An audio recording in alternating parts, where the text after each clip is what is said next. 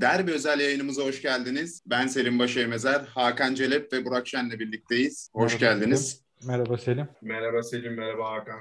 Merhabalar. Süper Lig'in 31. haftasında zirve açısından çok önemli bir derbi var. Beşiktaş-Fenerbahçe derbisi var. Önce iki takım hakkındaki son durum hakkında konuşalım istiyorum. Hakan abi senden başlayalım. Fenerbahçe'de hafta içerisinde bir sessiz bir dönem oldu. Erol Bulut'un gidip gitmeyeceği konuşuldu. Ali Koç'un Emre Belezoğlu ve Erol Bulut'la görüşeceği, görüştüğü söylendi. Bu görüşmelerden sonra Erol Bulut'un görevden alınabileceği bile konuşuldu ama sonuçta Fenerbahçe Erol Bulut'la yola devam etme kararı aldı. Görünen o ki ta- takım içinde de Beşiktaş maçına kadar bir barış ortamı oluştu. Beşiktaş maçı bu açıdan Fenerbahçe için kritik ve sezonun en büyük virajı olacak ve görünen o ki Fenerbahçe için büyük de bir final niteliği taşıyor. Ee, Burak abi Beşiktaş değerlendirmeni alalım senden de. Ee, Beşiktaş cephesine bakarsak Fenerbahçe gibi ezeli rakibiyle oynayacağı maç öncesi iki Başakşehir sınavı gerçekten çok zorluydu. Belki de camiada pek çok kişinin bile hayal etmediği, e, düşünmediği şekilde ki sınavdan da Beşiktaş çok başarılı şekilde geçti. Şimdi artık ortada sadece bir Sergen Yalçın ve takımı kaldı.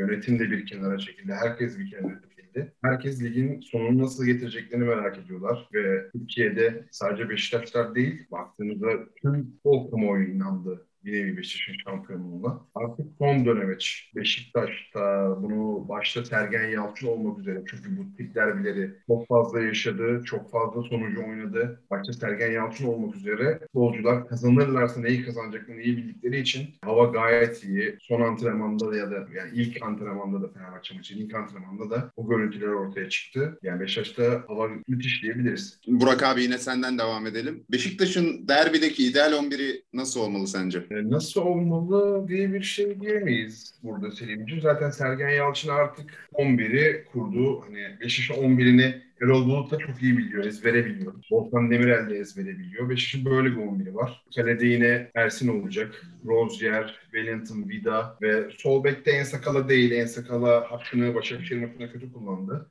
E, Rıdvan olacaktır. Önlerinde Atiba Josef ve Laiç üçlüsü. Kenarlarda da Larin, Gezal ve ileride Abokar olacaktır. Bu derbide Cenk Tosun da iyi bir yedek silah olarak Sergen Yalçın'ın yanında bulunacak. Hakan abi sence Fenerbahçe ilk 11'i nasıl olmalı? Şimdi Fenerbahçe'nin nasıl olmalı ile nasıl olur arasında belirgin bir fark var. Bunda Erol Bulut bize geçen Gençler Birliği maçında gösterdi. Fenerbahçe'nin savunma dörtlüsü Sangare, Serdar Aziz, Zalay, Caner Erkin olacaktır.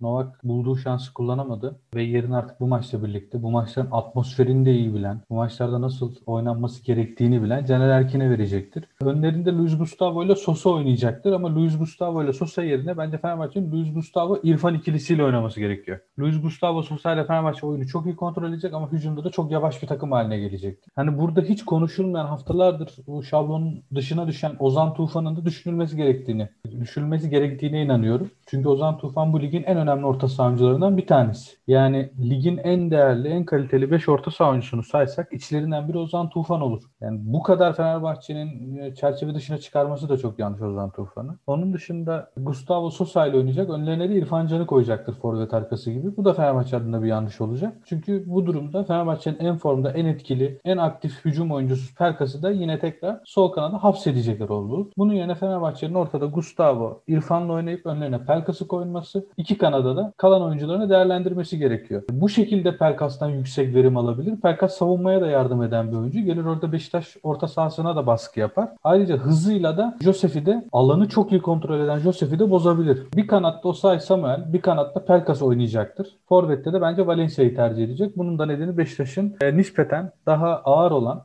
e, savunmasına karşı Tiam değil bence Valencia oynayacaktır. Peki şöyle sorayım. Fenerbahçe neyi yapmalı Beşiktaş'ı yenmek için? Neyi iyi yapmalı? Fenerbahçe Beşiktaş'a karşı Beşiktaş'ın sahayı iyi parsellemesine izin vermemeli. Çünkü Beşiktaş sahayı iyi parseller, alanı iyi kapatmaya başlarsa dönen topları da e, Josef ve Atiba faktörüyle çok rahat alan bir takım. Vida da bir büyük takım stoperi nasıl olması gerektiğini çok iyi biliyor. Yanındaki Wellington da zamanla Vida ile birlikte bu role adapte oldu. Eğer Beşiktaş topu alır ve Fenerbahçe yarı sahasına hapsederse Fenerbahçe o baskıyı kıramaz. Ya faul yapar ya korner olur ya Beşiktaş pozisyonu olur ama sürekli Beşiktaş reboundları alarak bence hücum devamlılığını sağlar. Fenerbahçe'nin yapması gereken topu kontrol etmek, pas yapmak tıpkı Trabzonspor maçının da olduğu gibi sürekli kısa paslarla oyun temposunu ayarlayabilmek ve Beşiktaş savunmasını kendine doğru çekmesini sağlamak. Eğer Beşiktaş kapanır ve merkezi kapatırsa ilk Kadıköy'deki Beşiktaş-Fenerbahçe derbisinin tekrarını seyrederiz. Derbiler her zaman çok önemli maçlar olmuştur. Takımların ligdeki yerinden bağımsız olarak. Ee, Burak abi şöyle bir şey sormak istiyorum. Beşiktaş'ın bu derbide kilit oyuncusu kim olabilir? Beşiktaş'ın kilit oyuncusu e, yine hiç şüphesiz Abubakar olacaktır. Çünkü Kadıköy'deki ilk derbiyi hatırlarsak belki de Hı hı. o maçtan önce Türkiye'de çok kimse Beşiktaş'ın kazanmasına ihtimal vermiyordu. Çünkü Fenerbahçe'nin iyi bir kadrosu var deniliyordu. iyi bir takım geldi. Bu sezon Fenerbahçe şampiyon olacak gibi söylemlerle Beşiktaş'a orada kimse şans vermemişti. Ama Kadıköy'de çok etkili. Maçı 20 dakikada neredeyse bitirmeye yakın hale getiren bir beş, Abubakar gördük. Abubakar'ın ilk 20 dakikadaki iki golü çok kritikti. E, Vodafone Park'ta da oynayacak bu derbide yine Abubakar kaderi belirleyecektir. Çünkü bu sefer karşısında ilk maçta oynamayan ve bu yüzden Erol'u çok eleştirilmişti. Serdar Aziz yoktu ilk maçta. Bu sefer karşısında bir Serdar Aziz ve Fenerbahçe'nin yükselen değeri Atilla olacak. Ee, burada Abubakar'ın iki savunmacı karşısındaki performansı Beşiktaş'a galibiyet mi getirecek, oyun farklı bir yere mi gidecek? Bunun en büyük belirleyici noktası olacaktır. Bir de şöyle bir şey sormak istiyorum Burak abi. Beşiktaş'ın performansı çok övülüyor, haklı bir şekilde. Beşiktaş bugüne kadar neyi doğru yaptı? Beşiktaş bugüne kadar öncelikle kendi e, başaracağına inandı bir şeylere. Kimse inanmıyordu, belki yönetim inanmıyordu. Ama orada Sergen Yalçın ve ekibi Beşiktaş'a gerçekten bir şeyler yapabileceklerine inandırdı. En başta Beşiktaş bunu doğru yaptı. Sonrasında bütün baktığımızda hepsi gerçekten iyi oyunculardan kurulu bir 11 var ortada. Ve Beşiktaş zamanla ilk başta inandı. Sonra oynamaya başladı. Sonra oyununa inandı ve daha sonra şampiyonluğuna inandı neden olabileceğine inandı. Ya Beşiktaş aslında bu şekilde buralara geldi. Oyuncular ve teknik heyet buna inanmasaydı bu tabloyu göremezdik bugün. Belki başka bir hoca elinde olsaydı Beşiktaş bu sonuçlar olmazdı. Sergen Yalçın'ın da Beşiktaş'ın bu başarısında rolü çok büyük ve gerçekten en kısa zamanda sözleşmeyi hak ediyor. Hakan abi Fenerbahçe'de kilit isim kim olur? Beşiktaş'ta Abubakar örneği bana göre çok doğruydu. Çünkü Abubakar bu sezon e, Süper Lig'de Beşiktaş'ın en çok gol atan oyuncusu ve Fenerbahçe'ye karşı ilk 11 çıktığı iki karşılaşmada da 3 gol kaydetti. Fenerbahçe'de kilit isim kim olur ve Abubakar'a Fenerbahçe nasıl bir önlem almalı? Şimdi bu maçı düşünürken aklıma şu geldi. Süper Lig'in böyle kalbur üstü İlk 5 santraforuna baktığımızda işte hemen isimleri sayacak olursak elbette Abu Bakar, elbette Mustafa Muhammed, Falcao, Bupenza akla geliyor. İşte buna daha sonra Larin vesaire gibi aslında santrafor oynamana golcü olan oyuncuları da ekleyebiliriz. Bu oyunculara karşı Fenerbahçe'nin yaşadığı sorunları düşündüm geçmişteki maçlarda. Bu oyuncular topu alıp kontrol edebilen, belli bir mesafe kat edebilen yani sadece striker değil forvet özelliklerine haiz oyuncular olduğu için, ileri uç oyuncular olduğu için Fenerbahçe bunlara karşı çok zorlandı. Yani topu aldı, düzeltti. İşte Mustafa Muhammed Galatasaray maçında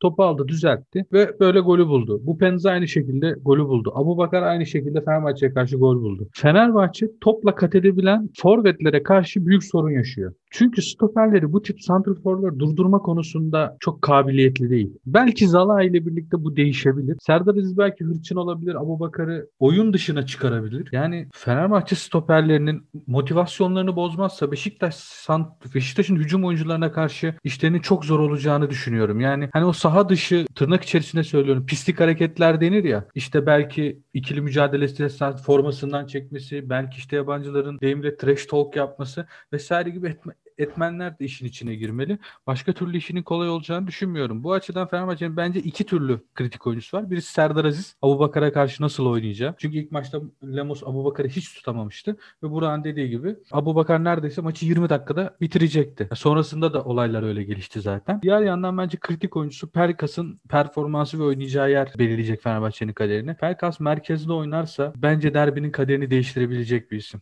Burak abi şimdi sana geçmek istiyorum. Tabii ki. Beşiktaş'ın güçlü ve zayıf yönleri neler sence? Beşiktaş'ın güçlü yönü topu ayağına aldığında Laiç, Gezal, Larin ve Abubakar gerçekten Süper Lig'de her takımda her yerde sorunlar yaratabilecek bir dörtlü. Ee, bunun keza arkadan Atiba'nın da Josef'in de topu oyuna katmaları yani karşı rakibe çok sıkıntılı anlar yaşatabiliyor. Beşiktaş'ın en büyük, en güçlü oyunu bu altının, altı ismin ileride yaptıkları işler. Savunma anlamında e, Beşiktaş'ın uzun seriler, gollemediği maçlar oldu uzun seriler ama e, aynı şeyi söylemek pek mümkün değil. Çünkü Başakşehir'de karşı oynanan iki maçta da gördük. Beşiktaş önde oyunu kurup gol ararken ani gelişen bir rakip atağında savunma çok terste kalanı, çok sıkıntılı anlar yaşayabiliyor. Bu yüzden Beşiktaş'ın Fenerbahçe derbisine karşı sonucunu yine öndeki 6 isim belirleyecektir. Ee, Beşiktaş bu sezon evinde en az gol yiyen 8 golle ve en fazla maçta kalesini gole kapatan takım yine 8 maçla. Rekorunu 2007-2008'den bu yana tek sezonda ulaştığı en yüksek gole kapama sayısını egale etmek için sahaya çıkacak Beşiktaş. Bununla ilgili de bir yorumunu alalım Burak abi. Ya bunu dediğim gibi Beşiktaş topu ayağına alıp e, maç boyunca kontrol rakibe vermezse kalesinde tehlike yaşamaz ve gol de. Ama bu kez karşısında Anadolu takımları gibi oyunu sürekli arkada kabullenecek bir Fenerbahçe olmayacaktır. Evet Erol Bulut'un e, taktiği zaman zaman deplasmanlarda biraz geri yaslanıp hızlı toplarla çıkıp gol bulmak. Ama bir yerde de e, Beşiktaş'a karşı bu oyundan vazgeçeceklerdir. Böyle başlasalar bile. Çünkü Fenerbahçe'nin de mutlaka kazanması gereken bir karşılaşma. Bu yüzden ben Fenerbahçe'nin mutlaka gol bulabileceğini düşünüyorum derbide. Yani Beşiktaş'ın o savunma anlamındaki gollemediği seriler, gollemediği maçlar bu kez devam etmeyecekti. Bence Fenerbahçe'de Beşiktaş'a karşı mutlaka gol bulacaktır. Ee, Hakan abi Fenerbahçe bu sezon deplasmanda oynadığı son 4 Süper Lig maçını kazandı. En son 5 maçlık bir galibiyet serisinde Mart-Mayıs ayları arasında 2018 yılında yakalamıştı. Fenerbahçe-Beşiktaş karşılaşmasında Fenerbahçe'nin güçlü ve zayıf yönleri neler olur? Şimdi aslında iki türlü durum var burada. Fenerbahçe'nin güçlü yönü deplasmanlarda 0-0'da oynamayı başarması ve ardından 1-0'da oynamayı başarması. Yani öne geçtiği zaman bu oyunu iyi kullanabiliyor. Ama Fenerbahçe 1-0 geriye düştüğü zaman işte işte o zaman iş çok karışıyor. Çünkü geriye düştüğü zaman Erol Bulut da dağılıyor. Ondan sonra sahaya birilerini atıyor. Yalan yanlış taktikler üretmeye başlıyor ve Fenerbahçe başladığı noktadan daha geriye giden bir takım haline geliyor. Fenerbahçe'nin güçlü yönü 0-0 oynama becerisi ve top ayağındayken iyi işler yapan oyuncuları. Yani Beşiktaş, Sergen Yalçın da bunu görüyordur. Yani Fenerbahçe'yi bence kapatmaya çalışmayacaktır. Daha tedbirli, oynayacaktır. Ve şöyle söyleyelim Beşiktaş bu maça kaybetme kredisiyle çıkıyor aslında. Kazanırsa çok şey kaybe kazanacak ama kaybederse bence o kadar fazla şey kaybetmeyecek. Hedeflerin hiçbirinden dönmeyecek. Sadece kredisinden kaybedecek. Yani bu da bence Beşiktaş'ın 0-0'a daha razı bir oyun oynamasına yol açabilir. Ben bir puanla da buradan ayrılsam bana hiçbir sıkıntı olmaz diyebilir Beşiktaş. Fenerbahçe o zaman bulduğu pozisyonları, bulduğu fırsatları iyi kullanmalı. Top ayağındayken daha çabuk kararlar almalı. Yani Fenerbahçe'nin gücü aslında kullanırsa hızlı oluyor. Çünkü hızlı aksiyonlarda önemli işler yapabilen oyuncuları var. Ama Fenerbahçe tempoyu düşürmeye çalışırsa o zaman Fenerbahçe'nin bütün yedikleri ortaya çıkıyor. Bence Fenerbahçe'nin zayıf noktaları bu derbide düşük tempoyu tercih ederse ortaya çıkacak ve iki stoper ikilisi e, stoper ikilisi bence güçlü Beşiktaş hücumcularına karşı Fenerbahçe'nin bu derbideki en büyük zaaf noktası diye düşünüyorum. Beşiktaş kaybetme kredisiyle çıkıyor maça dedik. Burak abi burada soruyu sana yönelteceğim. Beşiktaş kaybederse, kazanırsa veya berabere kalırsa bu takımı nasıl etkiler? Ya Beşiktaş kaybederse çok fazla bir şey kaybedeceğini ben de Hakan gibi düşünmüyorum. Yani burada biraz moral bozukluğu olabilir ama bu milli ara zaten bu kaybı unutturacaktır ve sonrasında Beşiktaş aldığı yerden Kasımpaşa maçıyla birlikte hayatına devam edecektir. Bu yüzden çok Beşiktaş'ın kaybetmenin bu derbide çok ağır bir fatura çıkartacağını düşünmüyorum. Ee, yani camiada Sergen Yalçın'a karşı, takıma karşı, kimseye karşı bir güven sarsıntısı da olmaz. Beşiktaş'ta yine işler aynı şekilde sadece kayıpla yola devam eder. Fenerbahçe kazanır, berabere kalır ya da kaybederse neler olabilir? Ee, Fenerbahçe'de belki de o tam anlamıyla dinlendir, dillendirilemeyen sezon bitti tabiri gerçek olur bir kayıp halinde. Beşiktaş deplasmanından da bir mağlubiyetle çıkılırsa zaten puan olarak da çok iş geriye gider. Moral olarak da gider. Buradan sonra da Fenerbahçe'nin güçlü şekilde ayağa kalkabileceğini düşünmüyorum. Artık sonrasında resmi olarak yeni teknik direktör arayışları başlayacaktır. Bence Fenerbahçe kazanırsa, güçlü bir şekilde iyi bir oyunla kazanırsa belki daha doğru olur hem Beşiktaş'a hem de Galatasaray'a bu yarışın daha bitmediğini, Fenerbahçe'nin de potada olduğunu hatırlatacaktır. Ama Fenerbahçe'nin her şeyden önce kazansa bile dönüp içeride oynayacağı maçlar çok önemli, çok büyük değer taşıyor bu yarışı sürdürebilmesi için. Peki Beşiktaş kazanırsa şampiyon belli diyebilir miyiz? Ee, Beşiktaş kazanırsa şampiyon belli diyemeyiz bence. Çünkü Beşiktaş'ın da yine zor maçları olacak. Bir Alanya maçı var, bir Galatasaray deplasmanı var, bir Hatay maçı var. Alanya ile Hatay maçları İstanbul'da olmasına rağmen yine zor geçecektir. Ee, bu Ama ya bu yüzden zor bir yarış beklemiyor bizi. Galatasaray'ın da zor maçları var tabii eğer Beşiktaş kazanırsa. Ancak Beşiktaş camia olarak, takım olarak, yönetim olarak her anlamda bu sefer e, şampiyonluğa şu an yüzde 60 %70 inanıyorsa Fenerbahçe derbisine galibiyetle çıkarsa bu inanç %90'lara kadar ulaşacaktır yani. Kaybetmesi daha zor bir Beşiktaş izleyebiliriz. Eğer Beşiktaş Fenerbahçe Fenerbahçe karşısında galibiyet alırsa. Önümüzdeki haftalarda kaybetmesi daha da zor hale gelen bir Beşiktaş izleyebileceğimizi düşünüyorum.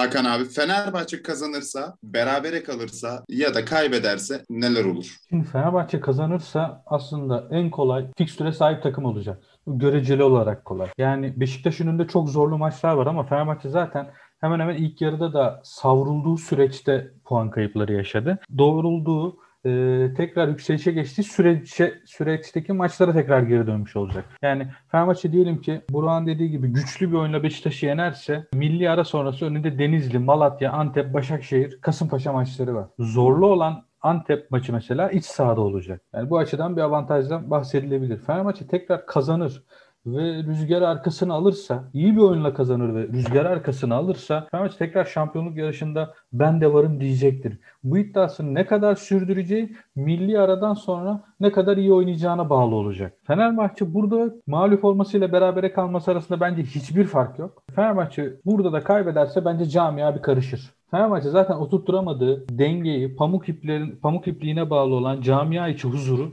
tekrar kaybedecek. Burada Ali Koç'a varana kadar her şey, herkes, her insan sorgulanır Fenerbahçe futbol takımında olan, yönetiminde olan herkes sorgulanır ve bence Haziran'daki seçimleri bile etkileyebilecek bir derbiden bahsediyoruz. Fenerbahçe kaybederse belki Ali Koç da kalmaz. Öyle söyleyelim. Buna yani birisi Ali Koç'u göndermez ya da seçimde bir rakip olursa Ali Koç'un Ali Koç'tan daha fazla oy alır diye söylemiyorum. Belki de Ali Koç olmadı ben bu işi yapamadım deyip kenara çekilebilir. İşin sonu bence oraya kadar varır. Burada e, yaşanacak bir puan kaybından sonra. Fenerbahçe'de radikal kararlar alınabilir. Evet, bence bu maç Fenerbahçe için çok hayati bir Fenerbahçe genleri gereği çok hayati bir maç olur. Yoksa Fenerbahçe'nin kadrodaki iskeleti iyi, nüvesi iyi, işte bir tane iyi hoca, bir tane iyi baba santrafor, bir tane kaliteli stoper az zaman bence Fenerbahçe gelecek sene de en güçlü, en kaliteli kadroya sahip takım olur ama Fenerbahçe genleri gereği bu maçı kaybederse bence çok derinden sarsılır her şey. Ee, son olarak skor tahminlerinizi alayım. Burak abi senden başlayayım. Skor tahmini olarak şöyle bir şey diyeyim. Ben insanlar Fenerbahçe'nin arkaya yaslanarak bekleyen bir oyun oynayacağını düşünüyor ama ben Erol Bulut da son kozun oynayacağını çok iyi bildiği için bence öyle bir Fenerbahçe görmeyeceğiz. Bence Fenerbahçe'de e, en az Beşiktaş kadar golü ve hücumu düşünecektir. Bence çok gollü bir maç izleyeceğiz. Sezonun ilk yarısındaki gibi belki 7 gollü bir maç olmaz ama e, yine minimum bir 3 gol bizi bekliyor diyebilirim. Burada da skor olarak ya Beşiktaş ev sahibi, Beşiktaş çok formda, Beşiktaş ligin en iyisi gibi evet doğru yorumlar var. Katılıyorum ben de buna. Yine Beşiktaş kazanacak diyorum ben. İlk Kadıköy'de olduğu gibi. Burada da tahminim 3-2 Beşiktaş galibiyeti gibi bir skor. Hakan abi. Fenerbahçe ilk golü atarsa bence maçı 2-0 kazanır. Fenerbahçe ilk golü yerse maçı 3-1, 4-1 gibi bir skorla kaybeder diye düşünüyorum. Ben de Beşiktaş-Fenerbahçe maçının 2-2'lik bir skorla biteceğini düşünüyorum. Fenerbahçe'nin kesinlikle gol yiyeceğini düşünüyorum. Çünkü savunma zafiyeti olan bir takım. Beşiktaş'ın da hücum silahları çok iyi. Bu yüzden 2-2'lik bir skor bekliyorum. Çok teşekkür ederim katılım gösterdiğiniz için. Ben teşekkür ederim. İnşallah güzel bir derbi izleriz hep birlikte. İnşallah Burak, inşallah. Bizi dinlediğiniz için çok teşekkür ederiz. Hoşçakalın. Hoşçakalın. Hoşçakalın.